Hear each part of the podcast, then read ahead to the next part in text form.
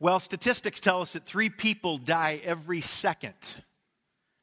Now, that would mean that 180 people die every minute and nearly 11,000 every hour. And if the Bible is right about what happens at death, and obviously I believe that it is, then these statistics mean that more than 250,000 people, 250,000 people, go to either heaven or hell every single day. David wrote in Psalm 39, verses 4 and 5, "Lord, make me to know my end and what is the extent of my days. Let me know how transient I am. Behold, you've made my days as handbreadths, and my lifetime as nothing in your sight. Surely every man at his best is a mere breath." In fact, James would repeat that in the New Testament when he said our life is what? It's just a mist. It's just a vapor that appears for a little while and then it vanishes away. Nearly 9 out of every 10 people in the United States say they believe in heaven, according to a recent ABC News poll. And you know those are always right. But what exactly do people think of when they think of an afterlife, and what do they believe is required to get there? That's really important stuff. Every culture since the beginning of time has wrestled with this question of an afterlife, and most have come to a similar conclusion, and that is that the bad people end up in hell and the good people go to heaven. Let me tell you this, for example. If you were a Viking who died in battle, fierce goddess warriors known as the Valkyries would carry you to Viking heaven, Valhalla, where you would join an eternal feast. That sounds good. The Romans thought they became immortal and were spirited off to paradise on a fiery 4-horse chariot. The Imam, who's the founder of the American Society for Muslim Advancement, says he believes heaven is indeed a physical place, but getting there depends on your behavior in this life. He said this, "The real life is the next life, and based upon how we live this life, it determines where we shall be in the next.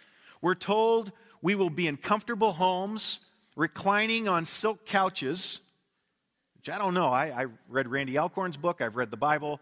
I never saw that. But he says we're going to be on silk couches, not cotton, but silk couches, so that we're given the delights of sex, the delights of wine, the delights of food, with all of the positive things without their negative aspects. Now, there's something about what he said that I really like. I like that whole idea about all of the positive things I like right now without their negative aspects. Isn't that awesome? My wife made some chocolate chip cookies this weekend, which I told her, we've been married for 22 years, and she has helped to build what you see today.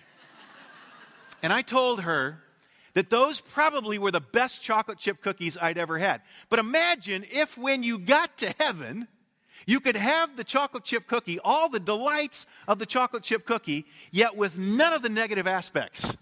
I love that. It reminds me about 10 years ago when I heard of this thing they developed, exercise in a bottle. That's just awesome. All of the positive benefits with none of the negative aspects. The Dalai Lama is considered by Buddhists to be the reincarnated Buddha. The Dalai Lama says that the purpose of life is to be happy and that you can accomplish that by warm-heartedness. He told Barbara Walters in an interview in 2005, "Heaven is the best place to further develop the spiritual practice. For Buddhists, the final goal is not just to reach there, but to become Buddha. It's not the end." As a Buddhist, he believes in reincarnation and told Barbara Walters that people can have second lives as animals. If someone does very, very bad, maybe he kills or he steals, the Dalai Lama said, he could be born in an animal body. You know, all of these people who I just quoted are right about one thing, and that is that we are eternal beings, and we will spend eternity somewhere. You know, when Jesus was comforting his disciples in John chapter 14, he made it very clear to them that he was going to prepare a place for them. And not only did he tell them that he was going to prepare a place for them, but he told them actually how they could get there, how they could go there. John chapter 14 says, "Do not let your heart be troubled. Believe in God. Believe also in me. In my Father's house, there are many dwelling places." You know, some of your translations might say many mansions. That Greek word there does not mean mansions. You might be disappointed someday when you realize that this sprawling estate that you thought you were going to have is not exactly what you're thinking. He's creating many dwelling places. And Jesus said, if it weren't so, I would have told you, because I'm going to prepare a place for you. And if I go and prepare a place for you, I'll come again and receive you to myself, that where I am, there you might be also. And you know the way where I am going. Thomas said to him, doubting Thomas, Lord, we don't know where you're going, and how can we know the way? And then Jesus said to him some of the most encouraging words. If you're here today and you don't know Jesus as your Savior, the gospel is very simple. The pathway to heaven is very sure. When Jesus said, I am the way, I'm the truth, I'm the life. No one comes to the Father, no one gets to heaven except through me. So I want to spend the remainder of our time together this morning discovering what the Bible has to say about this place that we call heaven. Now, I want to answer a few common questions before we go any further and before we dive in. Here's questions people ask about heaven. Will we really sit around playing harps and singing all day? We hear worship leaders talk about that. Like, have you ever heard a worship leader talk about, when we get to heaven, boy, we're just going to sing? And you're sitting there going, I don't really like to sing. I don't really know if I want to go to that place. I think you'll find with a real careful study of heaven that we're going to be doing much more than just singing and playing harps all day long. Will we recognize people that we know on earth? I think the scripture is very clear that we will. Will we be married, or can we get married? Now, depending on if you're in a marriage and you're in a happy marriage, this question could go one way or the other for you. Some of you are thinking, well, at least in eternity I'm done. Others of you are thinking, man, this has gone pretty well down here. I would love for this to last for eternity. Don't turn to your spouse now and tell them where you are in that particular mix. But there won't be marriage in heaven as we know it here on earth. We will be married to who? Jesus Christ, that one who redeemed us, who bought us, as if it were from the slave market of sin. Is there going to be fishing in heaven? I think there is. There's going to be a river. We're going to read about that here in just a few moments. Are there going to be pets? Dogs, maybe. Cats, definitely not. There aren't. All right, I'm just being straight with you, all right? Randy Alcorn says something different, so he'll straighten you out when you get into that book. One man asked, are there going to be Yankees fans in heaven? I don't know. I don't care. I don't think Red Sox fans are going to be there either, so I don't know about that. Is there going to be Mexican food? Absolutely. Sushi? Never. It's not going to happen. How about vegetables? No. You say, well, how would you ever know that? Because there will be no more sorrow, no more sickness. I know there's no vegetables, no green stuff. That will all be over with. Remember what the Imam says. You get all the good stuff with none of the negative effects. Will there be golf? Only a par 3, 9 holes. 18 holes takes way too long, even if you've got all of eternity. So I don't think so. Probably not. NFL football, yes. College football, definitely. NBA, it's never going to happen. There you have it. Some of the most common questions and clearly biblical responses that I have now given you regarding heaven. Now, obviously, you know, with several of those, I'm just joking. Except for the vegetables, I'm totally serious there. But God does say in His Word, He gives us a very clear picture of what heaven will be like. For the person who is a Christ follower, let's do a little bit of a review.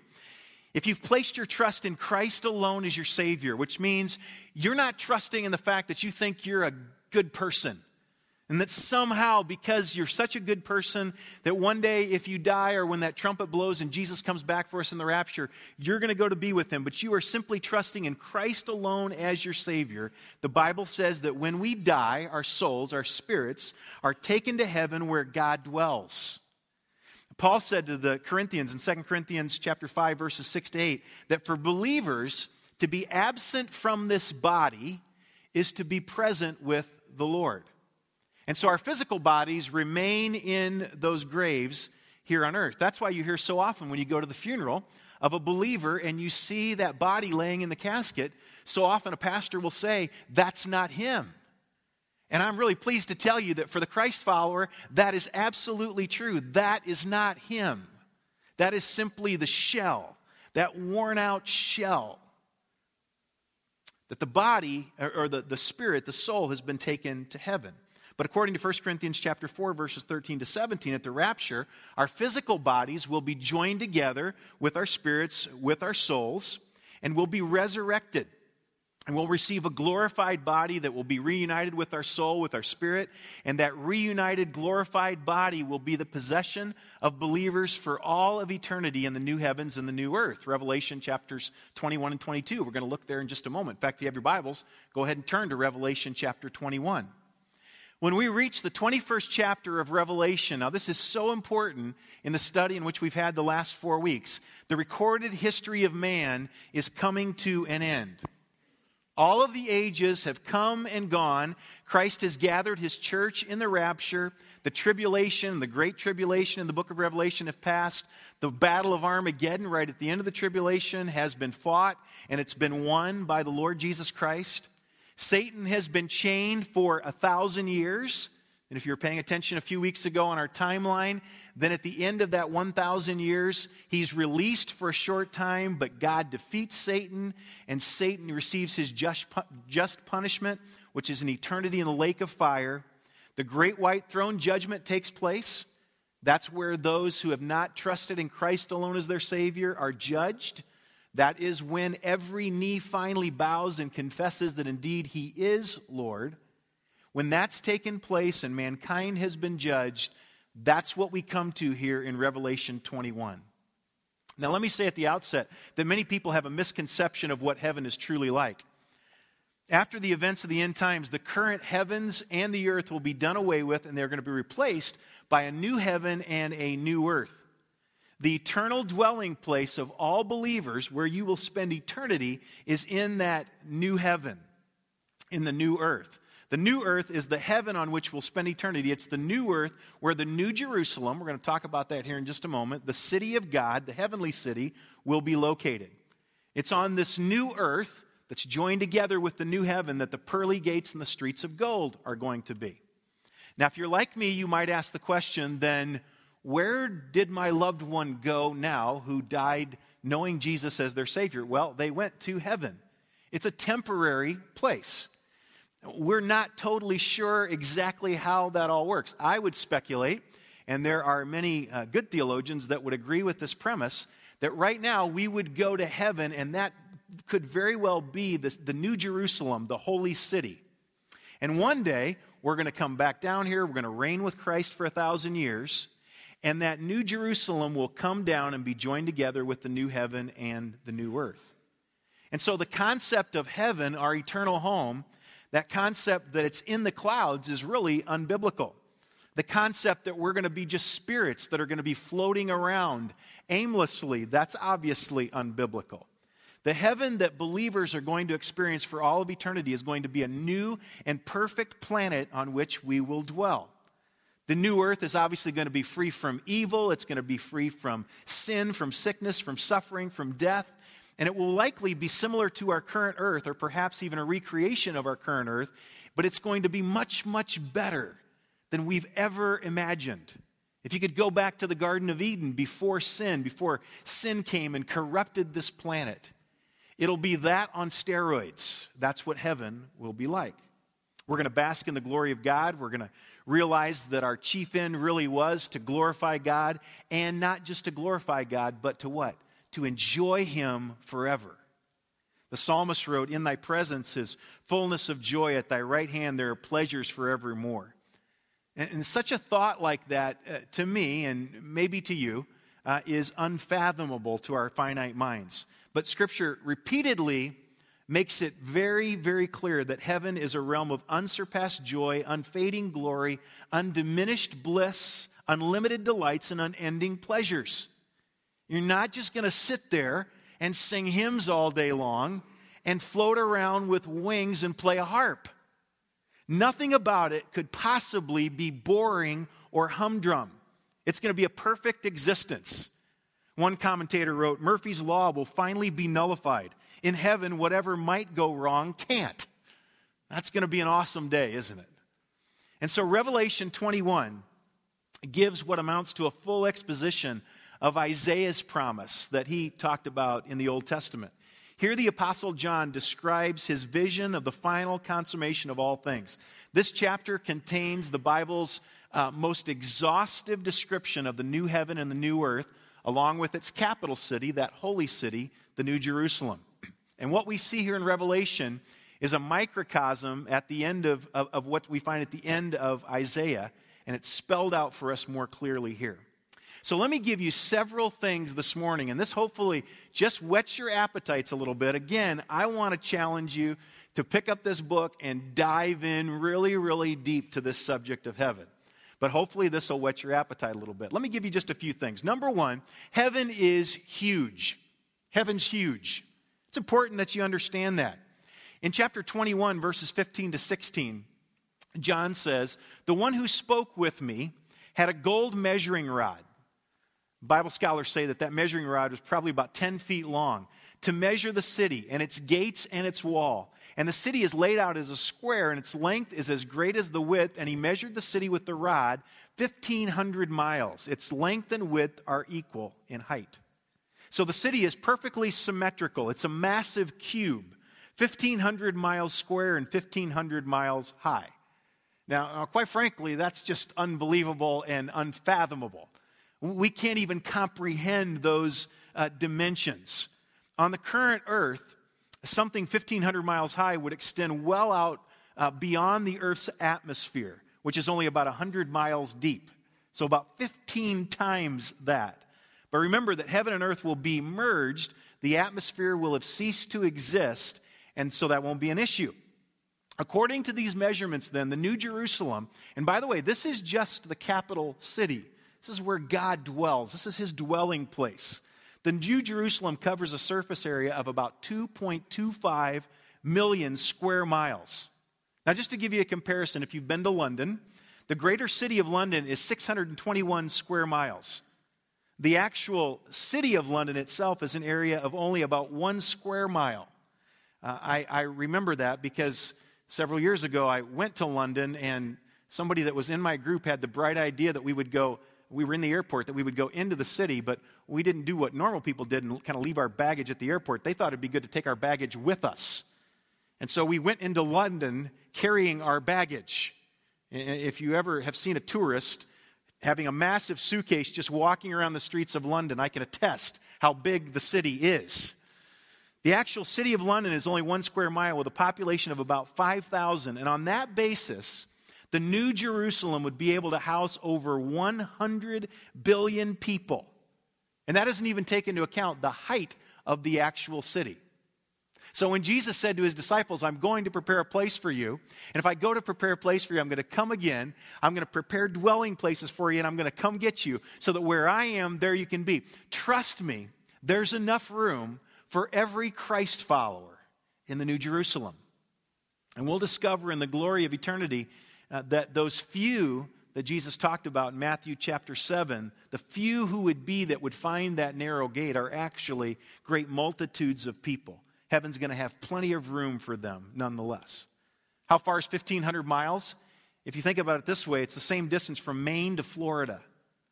Imagine such an area squared off, then cubed with multiple layers, millions of intersections of golden streets. Doesn't that just blow your mind? Doesn't that just take you to another place when you think about that city? It's huge.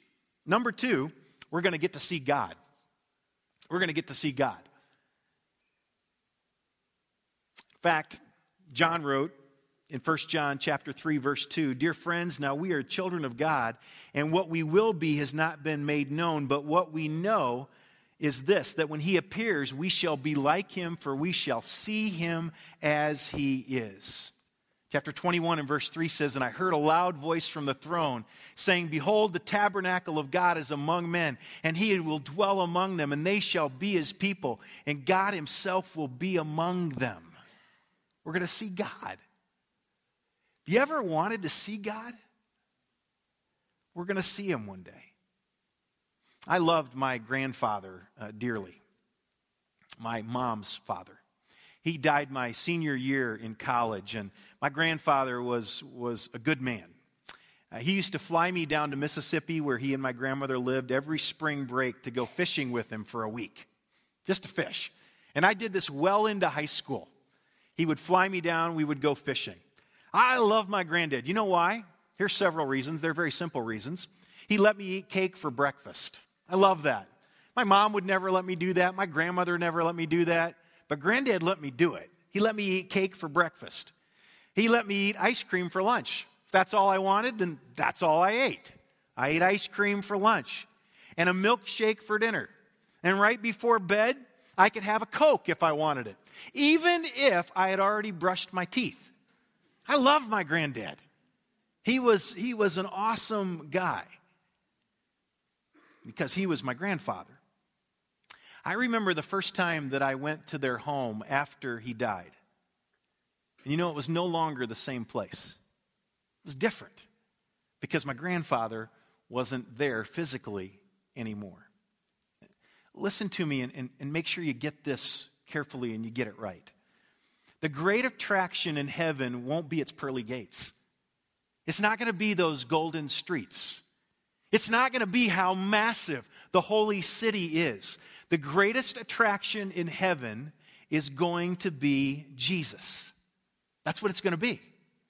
Heaven would be no heaven if Christ were not there. Just like my grandparents' home was not the same when he wasn't there. As Christians, our highest satisfaction will come when we see God and his Son, Jesus Christ, and when we stand before them in perfect uprightness, heaven's going to provide us that privilege, an undiminished, unwearied sight of his infinite glory and beauty. And that's going to bring us eternal delight when we can see Jesus.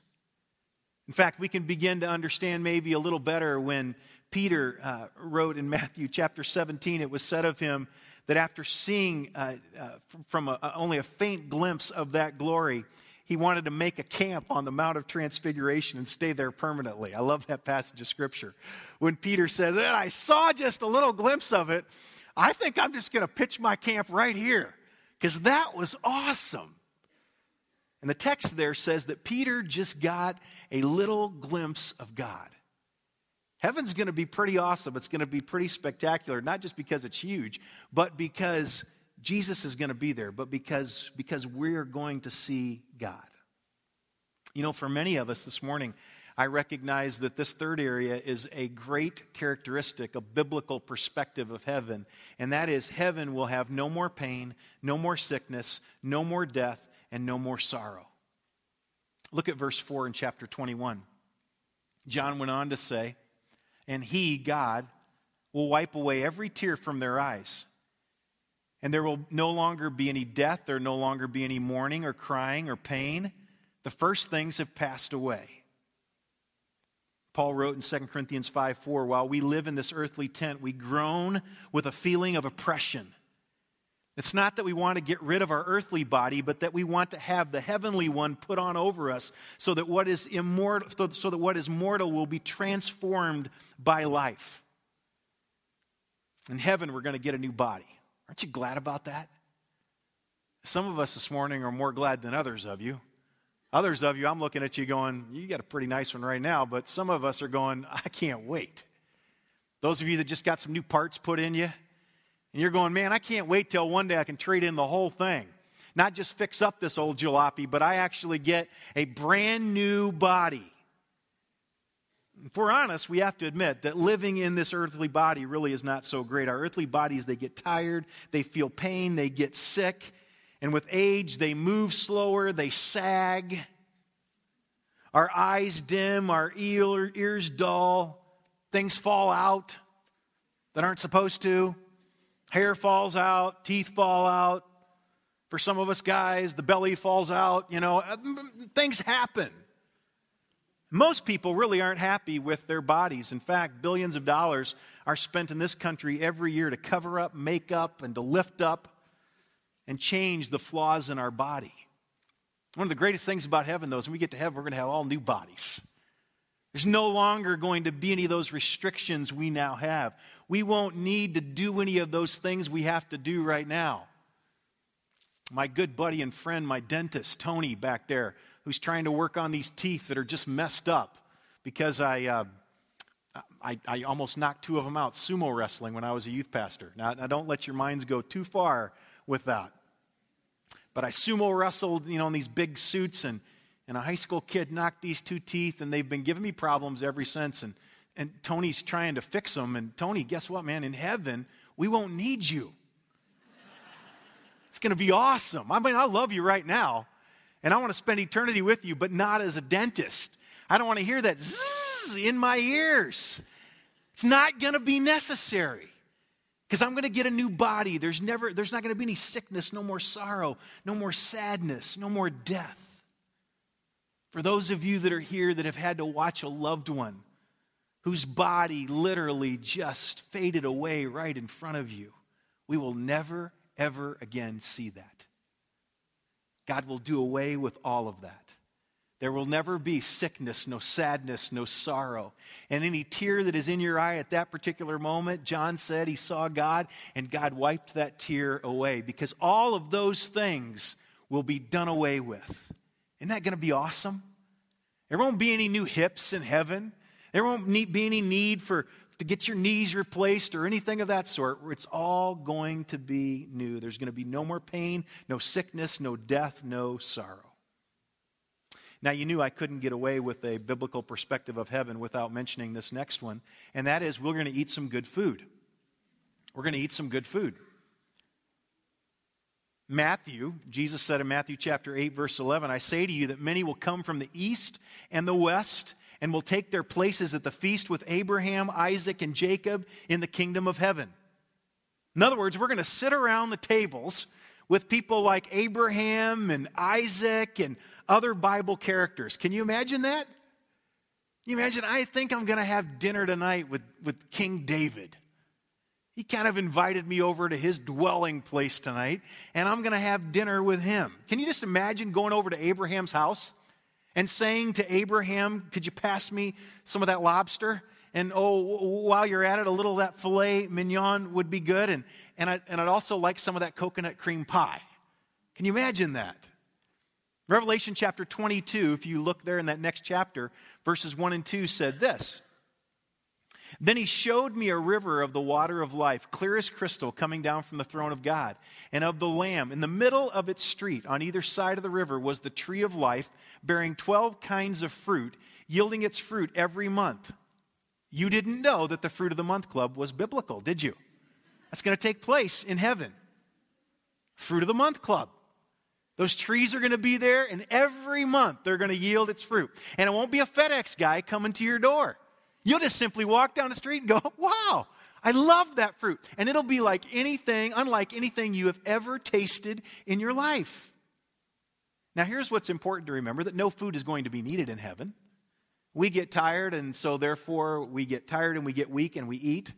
Or some of us don't get tired and we still eat, but whatever. We won't need food in heaven, but incredible gourmet delights will nonetheless be enjoyed. Now, I don't have time to go off on a tangent here, but that just tells me that if I'm going to eat food in heaven just because it's an awesome, fun thing to do, and remember, without any of those earthly consequences, it just tells me that God is preparing a place for us that He wants us to enjoy incredibly.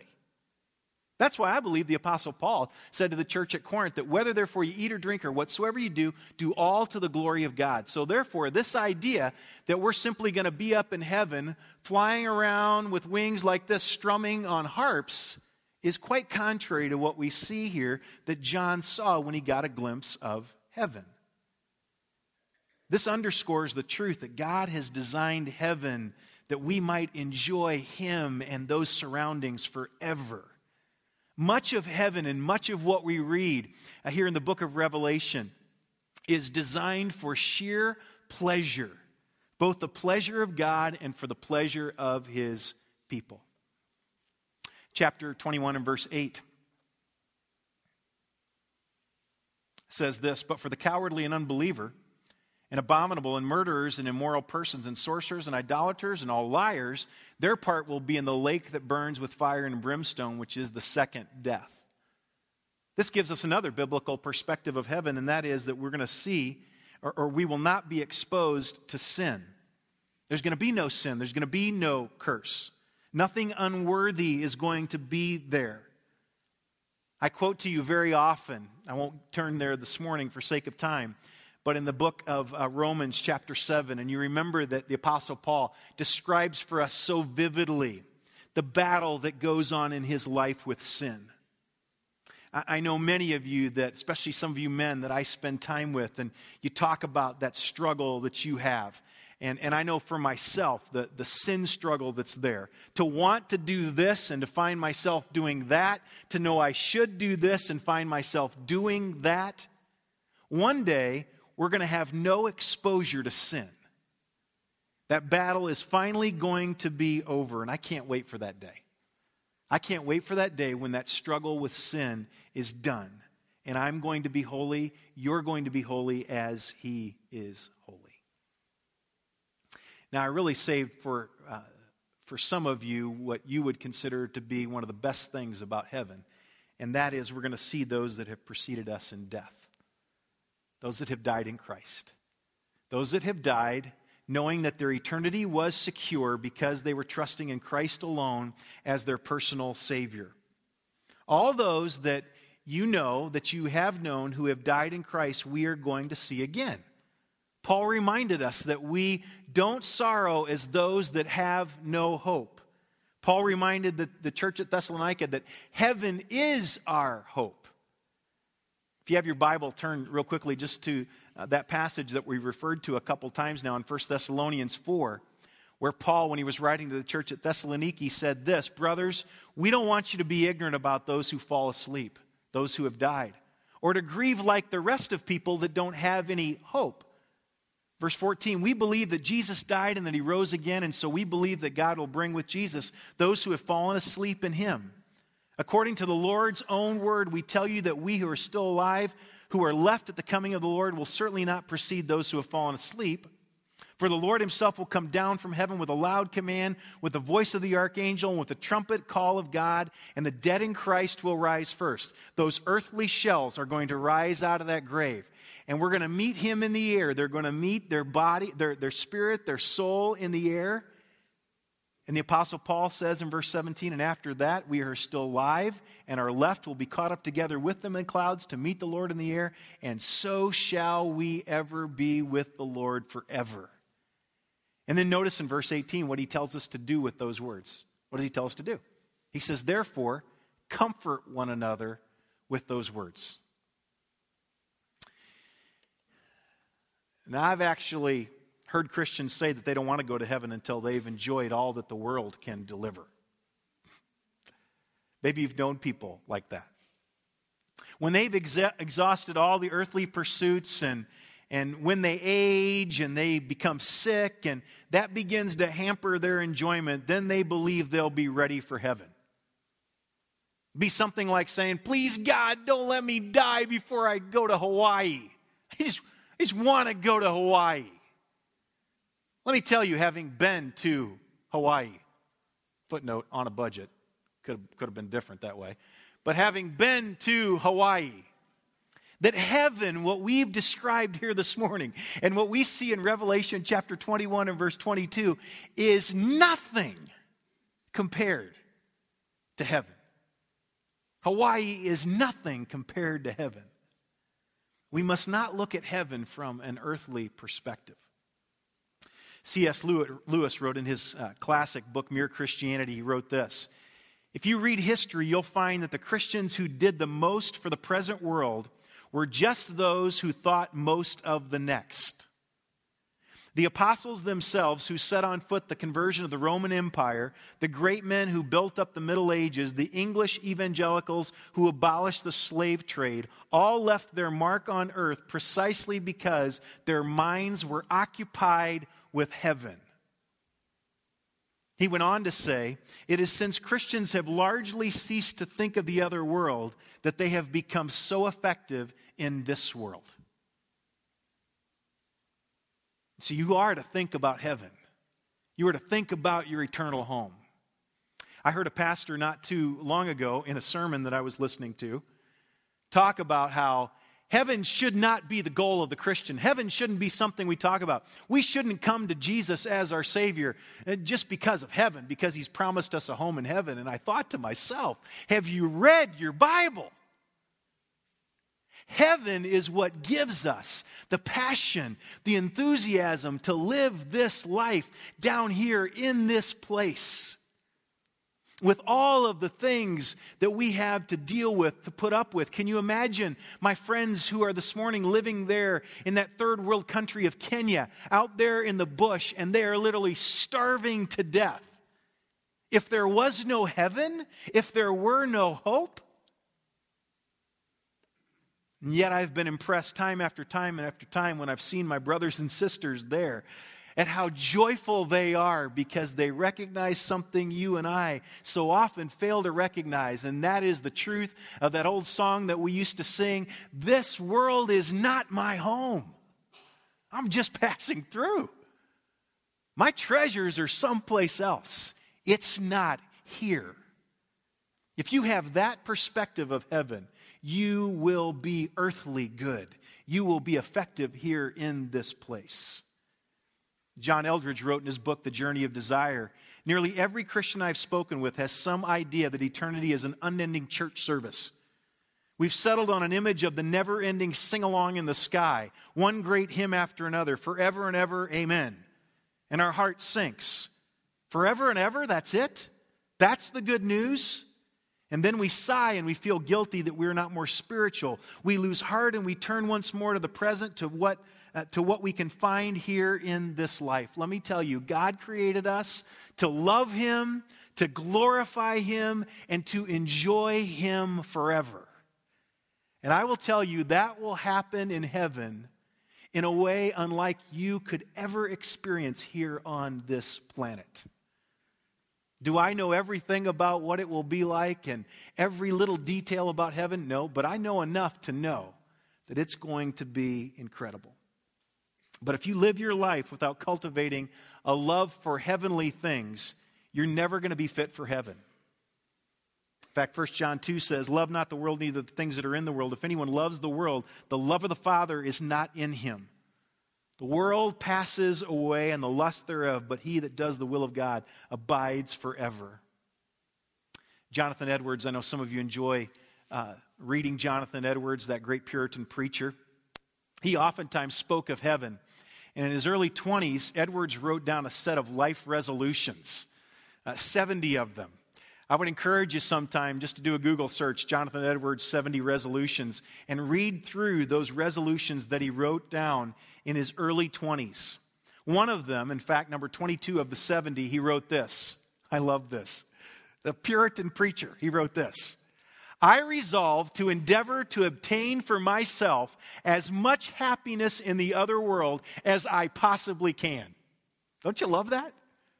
I'm going to obtain for myself as much happiness as I can in the world to come, in heaven. And yet for so many of us, if we were to write down our life's resolution and be honest, we have resolved just the opposite, have we not? I will do whatever I can to obtain as much happiness as I can right now, because one day I got to go to heaven. And yet, God said, everything on this planet is going to fade away. It's going to burn up. It's all going to go away. And so you don't store up for yourself treasure here. You store it up in heaven. And that's why Jonathan Edwards says, "I endeavor to obtain for myself as much happiness in the other world as I possibly can." Because that, as the Apostle Paul said, is where thieves can't break through and steal and moths don't corrupt. That's eternal. Paul wrote to the church at Colossae in chapter 3, verse 2, "Set your mind on things above, not on things that are on the earth, for you have died, and your life is hidden with Christ in God. When Christ, who is your life, is revealed, then you also will be revealed with him in glory." Why? Because you are made for a person and for a place. Jesus is that person, and heaven is that place. That's what he created you for. He created for us to have a relationship with him as our creator, and then to enjoy one day a place he has created for us in heaven to enjoy him. And that's why Jesus said in John 14:6 that he's the only way. He's the only way. Our eternal reservation is confirmed when we place our trust in Christ alone as the payment for our sin debt. As one old spiritual song said that people used to sing, everybody talking about heaven ain't going there. Only those of us that have placed our trust in Christ alone as our Savior. Let me end with this. I like this story. I read it several years ago. And I think about it often. I think about it as something my grandmother might have said. There was a woman who was diagnosed with a terminal illness, and she was given 3 months to live. And so as she was getting her things in order, she contacted her pastor and had him come to her house to discuss certain aspects of her final wishes. And after discussing what she wanted for her funeral service, she said excitedly, "There's one more thing that's very important." And he said, "Okay, what's that?" She said, "I want to be buried with a fork in my right hand." The pastor had never heard of that, but he stood looking at the woman, not knowing quite what to say, and she said, "That surprises you, doesn't it?" And the woman said, "Well, to be honest, it kind of is puzzling to me too, and I knew you'd be puzzled at my request." But she went on to explain, "In all my years of attending church socials and potluck dinners, I always remember that when the main course dishes were being cleared, someone would lean over and say, 'Keep your fork.'" She told her pastor, she said, "It was my favorite time of the dinner because I knew something better was coming. It might be velvety chocolate cake. Probably banana pudding. It could be something like that, but I knew something better was coming, and I needed to save my fork. So I just want people," she said, "to see me there in that casket with a fork in my hand, and I want them to wonder, what's with the fork?" And she said, "When they ask you, what's with the fork, you tell them, 'Keep your fork,' because the best is yet to come." And I want to tell you that this morning. I want to encourage you this morning. As we've talked about the rapture, we've talked about that great tribulation period, we've talked about those two judgments last week, but now as we end with heaven, those of you that have lost loved ones temporarily in Christ, let me tell you, the best is yet to come. Best is yet to come. The best we were going to have down here with them anyway is about 100 years, and that would be really long. The best is yet to come. All of eternity. Those of you that have broken relationships right now and you think, "Boy, how am I going to make it through this world without this relationship?" And God, do you care? Do you understand? Let me remind you today, the best is yet to come. Those of you who are in this room right now and your bodies are broken down, and you're wondering how much longer really you're going to make it, or maybe you went to the doctor this week and you were diagnosed with having some illness, let me just tell you, whatever God has planned for your physical life, the best is yet to come. I think that's the greatest encouragement I can give you. The best is yet to come. And so I want to challenge you with this as we close this series and we end it with heaven, to stay faithful and live life in view of eternity. Resolve, as Jonathan Edwards says, to store up for myself as much happiness in the world to come. Live your life with purpose and live your life with passion for Jesus, because the best is yet to come.